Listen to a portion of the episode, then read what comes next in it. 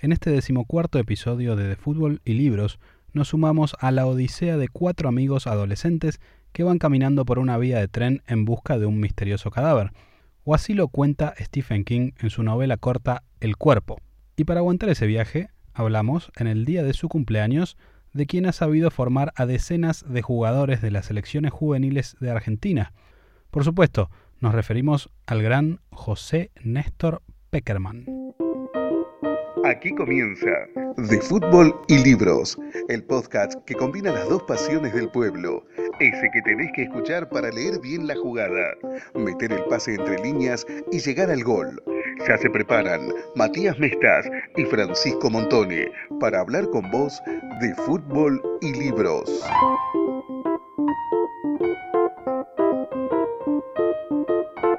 Muy buenos días, buenas tardes, buenas noches, bienvenidos a un nuevo episodio, el episodio 14 de De Fútbol y Libros, en el que vamos a hablar de José Néstor Peckerman, un técnico muy querido tanto por la selección argentina como por la selección colombiana también, si me, si me permitís. Ahora, bueno, ya lo estoy diciendo si me permitís, todavía no lo presenté, pero bueno, ya nos va a hablar más más en detalle don Francisco Montón, el cáuncelo del fútbol, a quien le damos la bienvenida, como siempre, en todos nuestros episodios.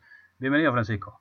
Mati, muchas gracias, bienvenido a vos también, bienvenidos a todos nuestros oyentes. Y así como les contaba Mati, vamos a hablar de, un director técnico muy querido y con una carrera particular, interesante y, también me parece que el capítulo anterior influenció un poco en la, en la elección de, de este tema, más allá de que hoy estamos reunidos para desearle feliz cumpleaños al señor José Néstor Peckerman en el día de hoy, 3 de septiembre. Exactamente, hoy jueves 3 de septiembre, cumpleaños de Don Peckerman, a quien le mandamos saludos, que siempre escucha nuestro podcast.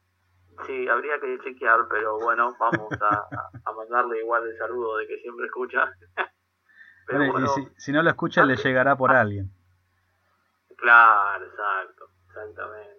Pero antes de arrancar con, el contenido propiamente dicho, te, quería preguntar cuáles son las distintas opciones que tiene el público para escucharnos, en qué plataformas nos pueden encontrar.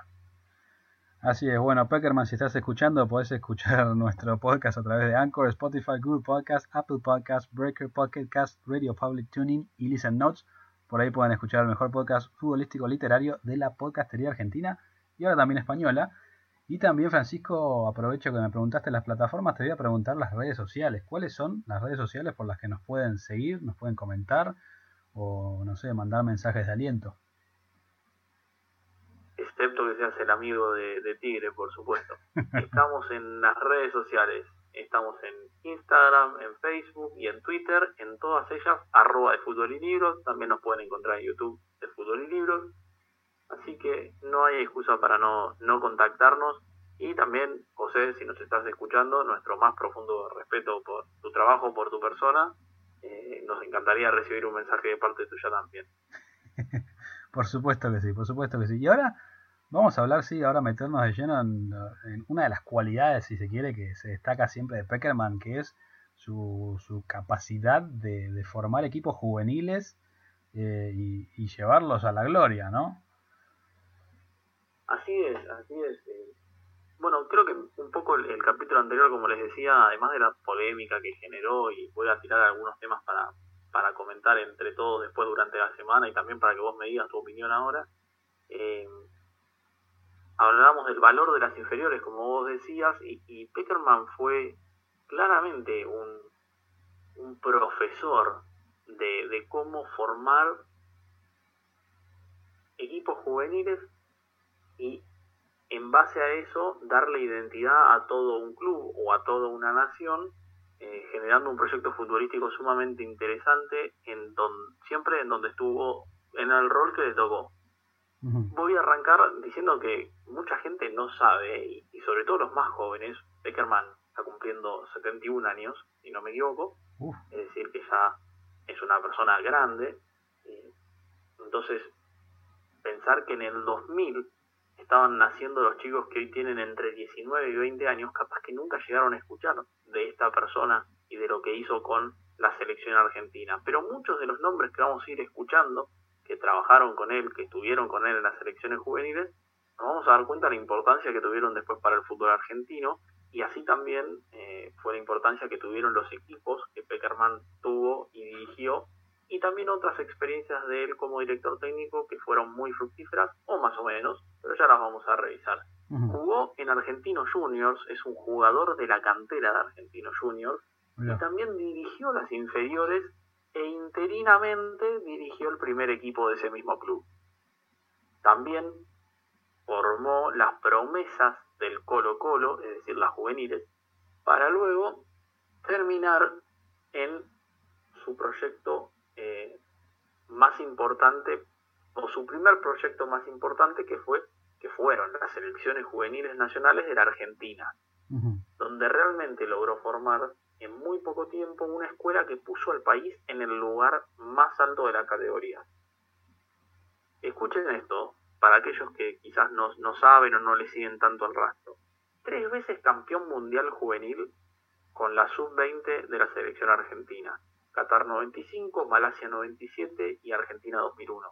Dos campeonatos sudamericanos en la misma categoría, en el 97 y en el 99 y el torneo Esperanzas de Turón en 1998.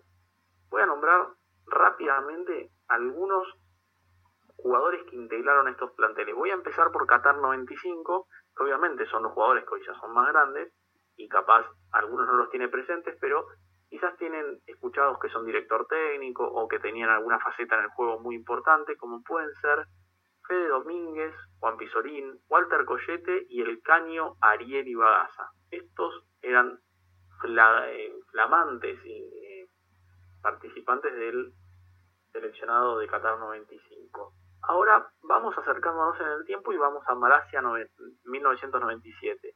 Uno me puede decir, son dos años, no es tanto. Pero escucha, y a vos te va a gustar lo que voy a decir. Arranco. Leo Franco, arquero. El muro Walter Samuel. Atención al próximo nombre, Lionel Scaloni. ¿Te suena? Lionel Scaloni, mirá vos, el, actual director técnico de la selección. Exacto, campeón mundial sub-20 en Malasia el 97 de la mano de José Peckerman. JJ Cerrizuela, uno de mis jugadores eh, predilectos, que no brilló tanto en primera división como para decir es un ídolo, pero siempre me gustó mucho cómo jugaba y cómo le pegaba la pelota sobre todo otro nombre icónico del fútbol argentino de los últimos 20 años, Esteban el Cuchu Cambiazo. Y escucha esta seguidilla que te meto ahora. Juan Román Riquelme, Pablo Aymar, Fabián Cubero y Bernardo Romeo. Wow, mirá, también estaba Romeo. Así es, Malasia 97, todos campeones mundiales juveniles sub-20. Y ahora vamos a avanzar, nos vamos a saltear el Mundial del 99 y vamos a ir a Argentina 2001. Y arranca con un nombre que a más de uno le va a traer dolor de cabeza. Wilfredo Caballero. okay. Nicolás Burdizo. Fabricio Colocini.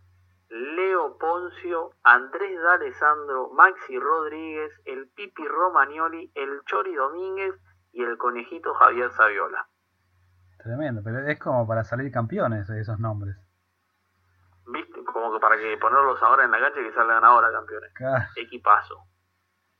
Todo esto dirigía, eh, los dirigía José Néstor Peckerman, que aparte se, se ocupaba de eh, darle una estructura a todas las juveniles nacionales y luchar contra algo establecido eh, durante todos los periodos anteriores de las elecciones, que era básicamente al tuntún, ¿no? Sin organización, sin planificación.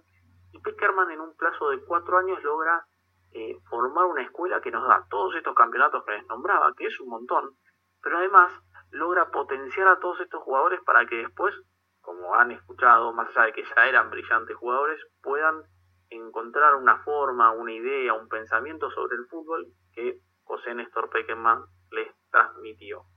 Y, déjame, déjame interrumpirte unos, segundos. Vos decías que Peckerman ahora cumple setenta y pico, ¿no? 71.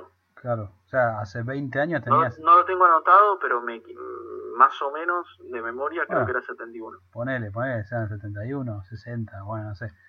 Hace 20 años que tenía 40, 50 años, más cerca de los 50 supongo, eh, y estaba dirigiendo y formando a pibes de menos de 20 años, algo que quizás últimamente los técnicos viejos es como que se los mira feo cuando quieren empezar a hacer los proyectos y demás porque no tienen la juventud necesaria, qué sé yo, y mirá lo, que hizo Peckerman. Exacto, a veces esa, esa diferencia de edad que vos decís se usa como una excusa para no poner a los mayores y, darle lugar a los más jóvenes o capaz algún que otro acomodo, pero bueno, cosas que ya sabemos que suceden en el fútbol. Pero a mí me parece que una persona tan íntegra como para mí, mi opinión personal, es José Néstor Peckerman, lo escuchas hablar y, y, es muy correcto y tiene una idea de pensar que me parece muy sana para el fútbol argentino y capaz esto genera alguna consecuencia que, que después vamos a hablar cuando estemos discutiendo. Eh, yo creo que esa, esa diferencia de edad se puede salvar. Sí, el proyecto, detesto la palabra proyecto porque se está usando mucho, está como de moda, pero si la planificación es decente, tiene, tiene coherencia y es sostenida en el tiempo y además la idea de juego es la que se busca y se logra que los jugadores la acepten, esa diferencia de edad no tiene peso. El problema es que si vos plantás, planteás de antemano que la diferencia de edad va a ser un problema, que le pones limitaciones a los planes, que cuando querés la identidad de juego, eh, la tribuna, la dirigencia y los jugadores eh, un poco quieren cambiárselo y qué sé yo, el técnico termina desdibujado. Entonces, si no lo dejas trabajar, por supuesto que va a tener problemas. No lo digo particularmente por Peckerman, eh, lo digo en general con cualquier tipo de técnico, estilo o idea. Pero bueno, continuamos con, con lo que hizo Peckerman porque tenemos más para hablar. Bien. Fue director técnico de la selección argentina, recordado por supuesto entre 2004 y 2006, recordado en el 2006 por no poner a Messi, la mayoría criticaba esto. Sacarlo a Román. Después eh, sacarlo a Román, exactamente, bueno. podemos, podemos discutir esas pequeñas decisiones que son cosas de momento y, seguramente muchas cosas del vestuario nunca las sabremos y, por eso la opinión no, tendrá validez. Eh, yo creo que él logró que el equipo tenga una identidad de juego, más que tenía jugadores que él ya venía arrastrando de las juveniles. Entonces, esta continuidad, que capaz era lo que hablábamos en el episodio anterior, ¿no? La importancia de la formación de los juveniles sostenido, que esa, ese trabajo en juveniles después pueda ser arrastrado hacia, hacia la mayor, la selección mayor. Todo eso me parece que se ha perdido y que se había empezado a hacer con Peckerman en su momento y que después se perdió. Y ahora ponete a pensar. Después de eso, tuvimos camadas de jugadores importantes que vos decís, che, tenemos muy buenos jugadores, altas camadas de jugadores, que se podrían haber mezclado con un poco de estos jugadores con más experiencia y hacer una selección donde realmente tengamos chance de ganar todo, que no nos puedan ganar. Y sin embargo, no sucedió. No. Entonces, ahí es donde yo empiezo a cuestionar por qué se perdió este hermoso proceso que había arrancado. Bueno, sigo con los últimos pasos de... Una cosita, y no, no, no, sucedió ni con la selección mayor, ni con, creo que, que Peckerman también nos había mal acostumbrado a que la sub-20 ganara todo siempre, eh, por, varios años seguidos, y después también la sub-20 en un momento las divisiones inferiores de la selección en general, eh, también es como tuvieron un momento muy flojo y después recién hace poco que empezaron a, a, levantar un poco la cabeza. Exacto, exacto. No, lo dije, pero era lo que pensaba. También desaparecieron la, las selecciones juveniles de Argentina. Desaparecieron de una manera de decir, estaban, estaban, pero corríamos riesgo de no clasificar, sufríamos a último minuto, perdíamos con rivales increíbles. También hubo algún buen resultado, no voy a decir que no pero la verdad es que se perdió este proceso y esta seriedad e inteligencia que evidentemente generaba una camada de fútbol, eh, de jugadores de fútbol excepcionales. Así que tendríamos que replantearnos como país eh, futbolero, o sea, no, no digo como país a nivel institucional general, sino como desde la parte del fútbol, tendríamos que replantearnos si no habría que volver a esto. Y qué mejor que preguntarle a una persona como José Néstor Peckerman si no sé si se quiere hacer cargo, pero capaz que puede eh, dar sus ideas, eh, ver el proceso y decir que mejoraría, y quizás lo pueden ejecutar otros entrenadores. Por mí que lo ejecute él, la verdad. Ahora no sé si él va a estar dispuesto a, a, meterse en esto. Bueno, últimos pasos de, de, José Néstor Peckerman como director técnico fueron el Toluca en el, 2007-2008, eh, Tigres, ambos clubes en México en 2009 y finalmente en el 2012 llega a la selección Colombia, como vos habías dicho, y se mantiene en el cargo durante seis años. Logró que Colombia entre a Brasil 2014 luego de perderse la cita mundial durante 16 años y también la clasificó a Rusia 2018. ¿Fue solo mérito de él? No, por supuesto que los jugadores también una importante. Pero para mí, em, lo que logró hacer Peckerman, y que es para mí una de sus virtudes más importantes, es lograr lo máximo de las habilidades de los jugadores que tiene en su equipo. Por ejemplo, pudo capitalizar las habilidades colombianas que las conocemos. La destreza con el balón de los colombianos es altísima. Y también tienen un físico muy importante. Uno se pone a pensar, si tienen estas dos cualidades, ¿por qué no brilla más la selección Colombia? Bueno, para mí Peckerman logró lustrar esas pequeñas asperezas que no le permitía terminar de brillar. Y ahora uno piensa en Colombia y, pensaba en la Colombia de Peckerman y decía, upa, tengo un partido complicado. Sí. Y esto mismo era lo que sucedía con las juveniles y con la selección argentina en su momento también. Tengo para discutir. Dejo así eh, rápidamente algunas consignas para que piensen.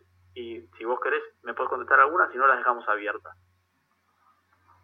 una ya medio que le hicimos. ¿Por qué después, de, ¿por qué después del, del, tremendo laburo que hizo Peckerman y su grupo de trabajo no salieron más camadas excepcionales de selecciones nacionales juveniles durante mucho tiempo? Otra pregunta, y quizás la más polémica, porque acá sí nos vamos a agarrar de los pelos, es, ¿hay una identidad de juego argentino plasmado en la selección mayor? Si yo te pregunto, ¿cómo juega la selección argentina? vos tenés, eh, juega así, pero no es una pregunta que apunta a cómo juega hoy con Scaloni, sino como yo pienso en Argentina y pienso en este tipo de fútbol. Pienso en Brasil y pienso, juego bonito y atrás juego maldito, te mato a patadas. claro. Entonces, Argentina, ¿cómo juega? Eh, interrogante, yo no le encuentro respuesta a esa, por lo menos en los últimos 15, 20 años.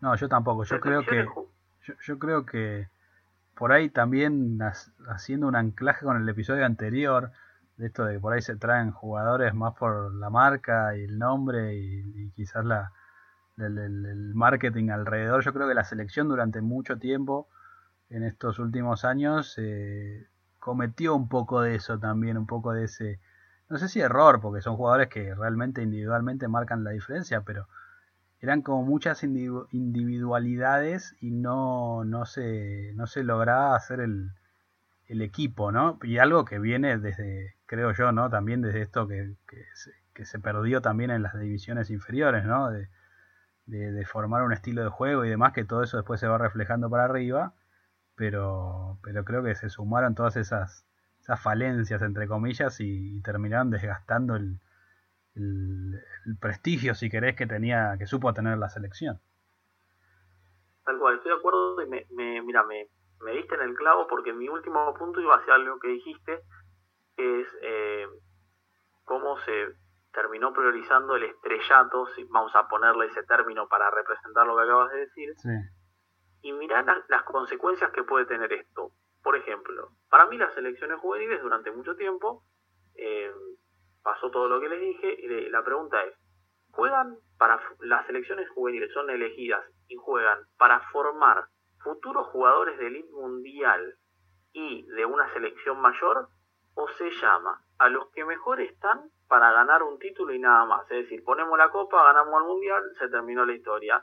Mm. Y como, vamos a decir, Matías Mestas hizo dos goles en la final y en la semifinal hizo el gol que nos hizo pasar, es el nuevo héroe. Entonces, obviamente, en la próxima convocatoria va a estar. Más allá de que vos estés jugando bien o mal.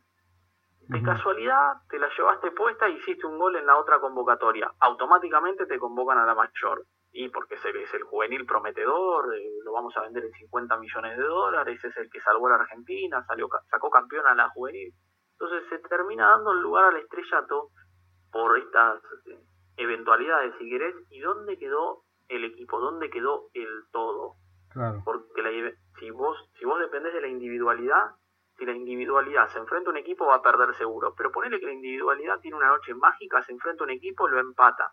Capaz que alguno gana, pero la individualidad no está en un nivel magnífico y se derrumbó todo. Y nos empezamos a cuestionar, y echamos al técnico, y echamos al que dirige, y echamos a la culpa al dirigente, y después que es un pecho frío aquel. Sí.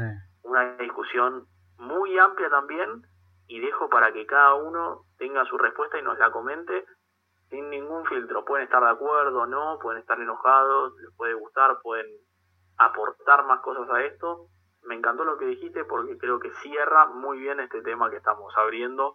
Gracias a, obviamente, José Néstor Peckerman y su muy feliz cumpleaños. Por supuesto que sí. Bueno, me sumo al saludo para, para Peckerman en este episodio 14 y vamos ya dirigiéndonos al entretiempo de, para llegar a la mitad del episodio. Pero antes eh, les recuerdo las plataformas por donde nos pueden escuchar, que son Anchor, Spotify, Google Podcast, Apple Podcast, Breaker, Pocket Cast, Radio Public, TuneIn y Listen Notes. Por ahí pueden escuchar el mejor podcast futbolístico literario de la podcastería argentina y ahora también española. Y las redes sociales, que ¿cuáles son, Francisco? Arroba de Fútbol y Libros en Instagram, en Facebook y en Twitter. También nos pueden encontrar en YouTube como de Fútbol y Libros. Esas son todas las redes en las que estamos y en las cuales estamos pendientes para contestar, para hablar, para discutir, lo que sea. Muy bien. Eso dicho, ahora vamos al entretiempo y ya regresamos con el bloque literario que tenemos un, una novela corta, si querés, para, para discutir, pero, pero te voy a hacer adivinar el autor, a ver si lo podés sacar, Francisco. así que quédense ahí que ya regresamos. Duró el primer tiempo, ¿no? Salgamos ahora del segundo pensando mejor el juego y atentos a lo que leímos durante la semana. Dale, que ya se viene la parte más literaria de fútbol y libros. Este podcast llega a ustedes gracias a Say Cool, lo mejor en servicios audiovisuales y producción de eventos en toda la zona norte del Gran Buenos Aires. Say Cool Producciones, lo hacemos realidad. Estás escuchando este podcast gracias a Paisanita Editora una editorial independiente dedicada a la narrativa, con libros para leer en cualquier momento y lugar. Paisanita Editora, desde 2013 dándole la oportunidad a nuevos autores. Si te gusta el fútbol y libros, lo mejor que puedes hacer para ayudarnos es compartirlo en tus redes sociales. Para vos, son dos clics.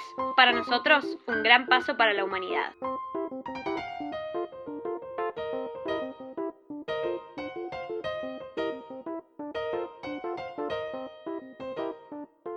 Seguimos aquí en el segundo bloque de De Fútbol y Libros, el mejor podcast futbolístico literario de la podcastería argentina y ahora también española, que ese es nuestro tan querido eslogan.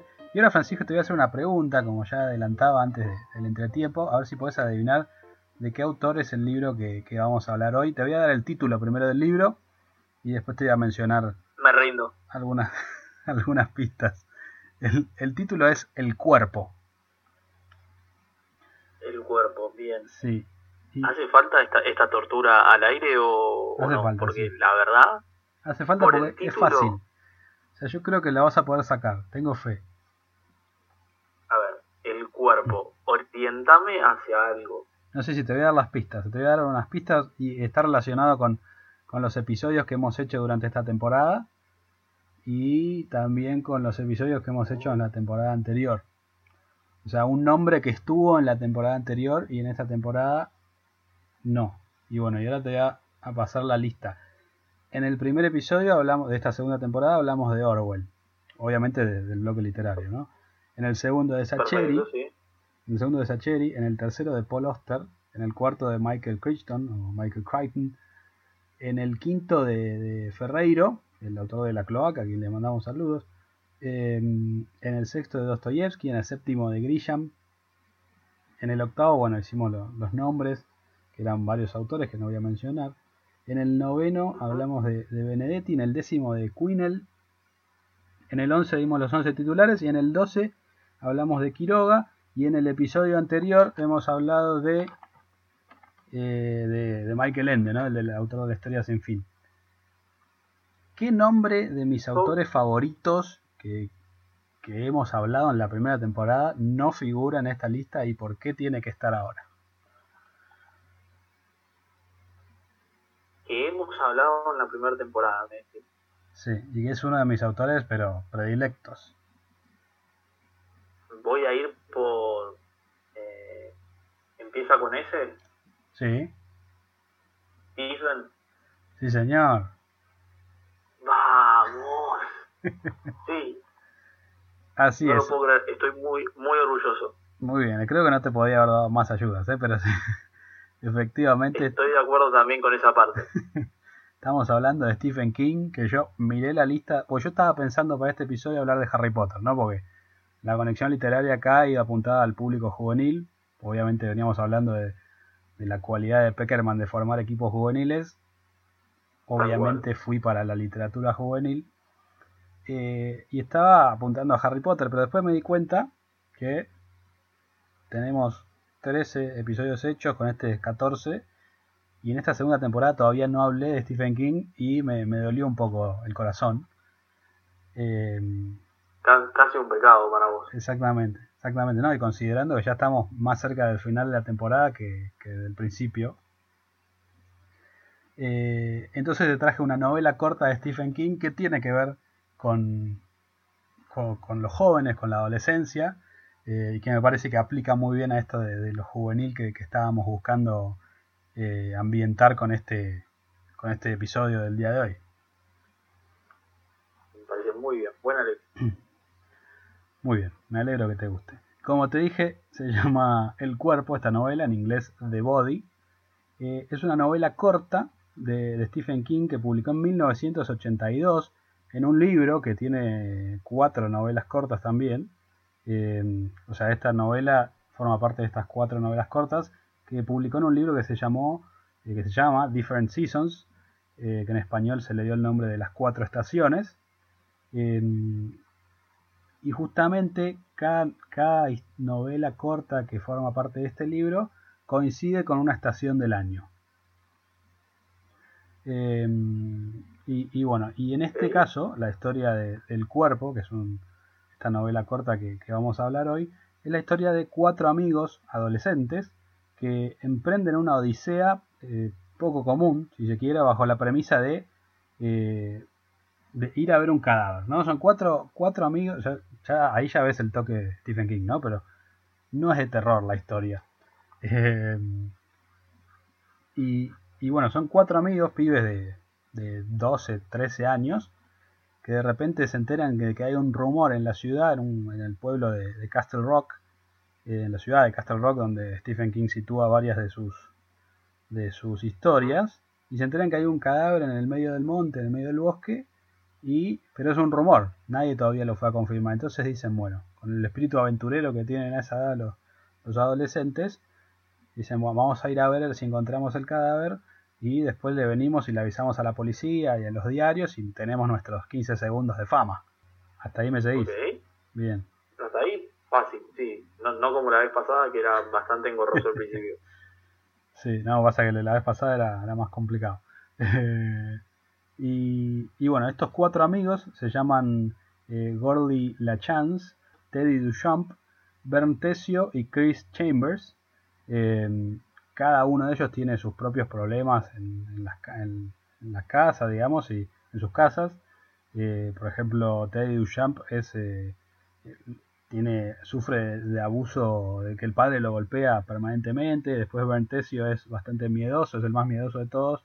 Eh, Chris Chambers es quizás el más valiente del grupo, pero también tiene un entorno familiar complicado y él está buscando salir de- el típico adolescente estadounidense que quiere salir del pueblo para, para darse una segunda oportunidad en la vida. Eh, y después el, protagonista, si se quiere, principal, que es Gordy LaChance, es el, el que quizás tiene más futuro de los cuatro, futuro en cuanto a, salida laboral, si se quiere, porque ya desde ese entonces que él sabía que quería ser escritor y se la pasaba contando historias a los amigos y demás. Y la particularidad de este personaje es que es él el que narra la, la historia en primera persona, pero ya como si fuera un recuerdo. O sea, Eh, eh, narra, en pasado, o sea, lo habla de, alguien grande. Exactamente, exactamente. Es como toda la historia es una persona grande que habla de, su infancia, ¿no? Em, y eso le da el toque a la historia de nostalgia,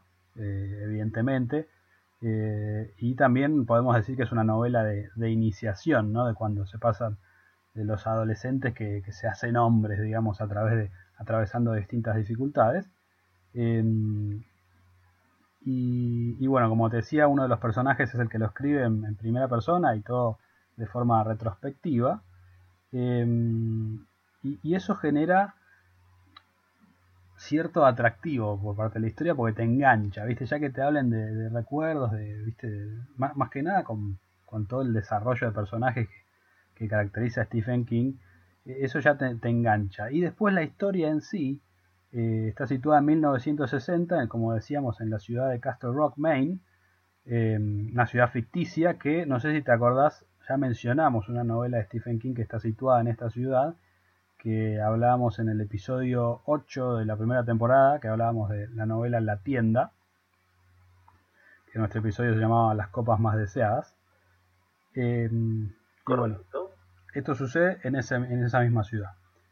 Em, y bueno, y como te decía, se pone el objetivo este de ir a buscar el cadáver, a ver si era verdad.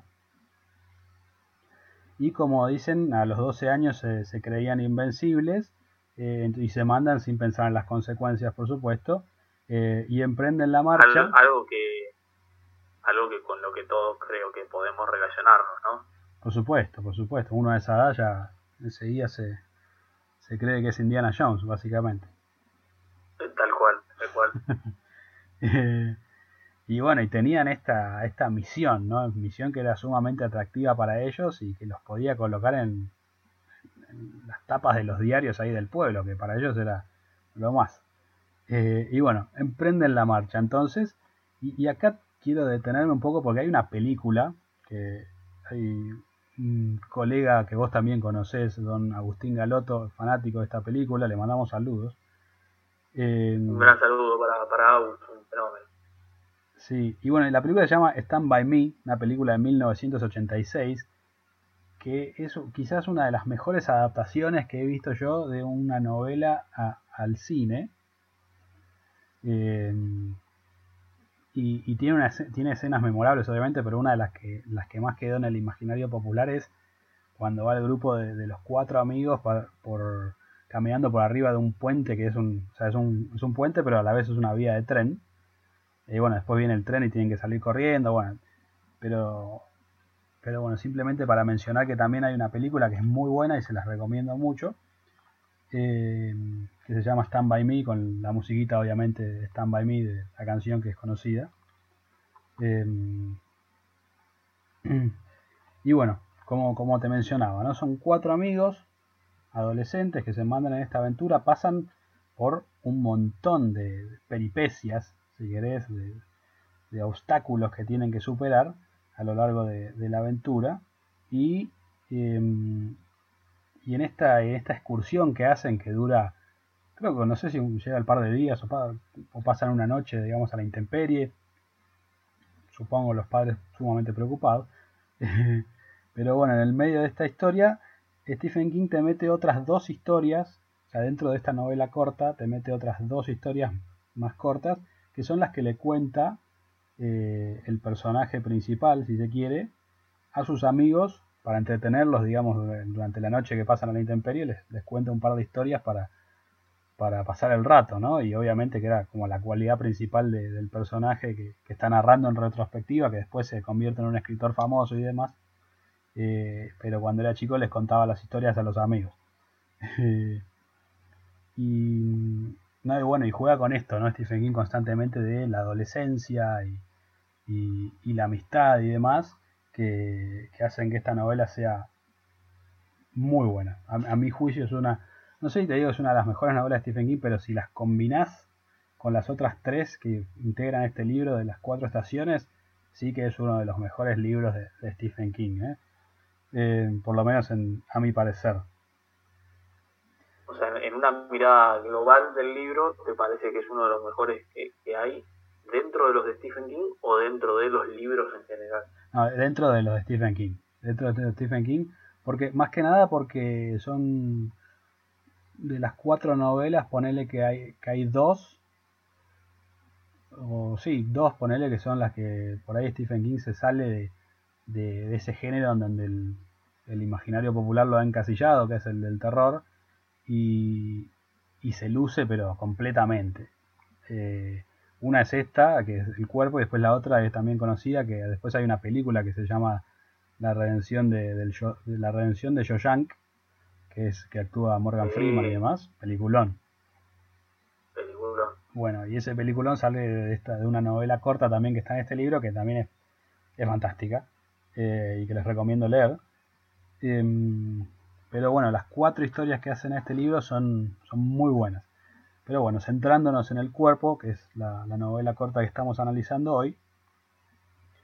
Em, como les decía, está muy bueno porque se, se focaliza quizás Stephen King en, en, algo que él suele poner en sus novelas cuando habla de, cuando sitúa a sus personajes en niños o adolescentes, que es justamente la, las virtudes y también las, las dificultades que tiene la, adolescencia, obviamente, en Estados Unidos, eh, y, sin, y sin tapujos. Si tiene que, que, ponerte a los pibitos hablando y puteándose, los pone y así, y también toca temas así como bueno, el abuso infantil con este uno de los personajes que, el padre le, lo golpeaba y demás. Eh, son temas que, Stephen King muy recurrentemente los pone en sus novelas y aquí en esta más que nada porque, o sea, no, sé si principalmente, pero les dan más bola porque no tienen, por ejemplo, en It, que tenés todo el payaso y la parte de terror, si querés, eh, como, como hilo conductor, y también todo esto de la adolescencia, sino que acá es Básicamente es una historia de cuatro adolescentes que van en una aventura y, a través de eso es como que edifica la trama. Em, y bueno, obviamente se luce también en cuanto al desarrollo de personajes. Y como te decía, esta novela para mí es como un homenaje certero a, la amistad, ¿no? Especialmente esa amistad pura de, que da la adolescencia temprana. Em, y, bueno, y por supuesto todas las, todo lo que esa amistad puede superar, digamos, en todas estas peripecias, en todos estos obstáculos que van, que van enfrentándose. Perfecto. Y ya una pregunta más sobre, en cuanto al público que podría leer esta novela corta, en, particular si solo se focalizaran en ella, como voy a buscar esta y leo solo esto, em, podría leerlo tanto un adolescente para como para conectarse con lo que está viviendo en ese momento, como un adulto para rememorar lo que fue su adolescencia y, también la gama en el medio de, de estas dos de, estos dos polos que puse para, para lo mismo o para conectarse con lo que sucede o para rememorar lo que pasó hace no tanto tiempo eh, y realzar capaz ese sentimiento de amistad como vos decís. Sí yo creo que sí totalmente. Eh, a ver el como está escrito, digamos, desde un punto, desde la nostalgia, digamos, y casi el, gran parte de la novela está escrita como en pasado, digamos, en retrospectivo, si bien hay algunos pasajes que están en presente, eh, la nostalgia juega mucho leyéndolo cuando sos más grande, ¿no? Em, pero también existió, bueno, no sé si existió la polémica, pero uno cuando habla de Stephen King enseguida se imagina que, es un libro de terror y demás, incluso cuando te digo ya desde el principio, el, bueno, el título de la novela ya te especifica que es un, cuerpo y uno enseguida por ahí me decís cuerpo, me decís Stephen King, ya pensás en un cadáver y evidentemente después lees si es un cadáver, que es como que la premisa de la novela, te da como decir, bueno, pero por ahí para un pibe de, de 12 años no es. Y yo te digo que sí, porque si bien está lo del cadáver, no, es en ningún momento explícito con referencia a esto de, del cadáver en sí, sino que focaliza más en este otro aspecto de, la amistad y de las aventuras y demás. Así que yo creo que tranquilamente desde, no sé, 12, 15 años para arriba es un libro tranquilamente para, la juventud. Eh, y obviamente, por supuesto, de más grande también porque le sacas muchísimo más el, el jugo, ¿no?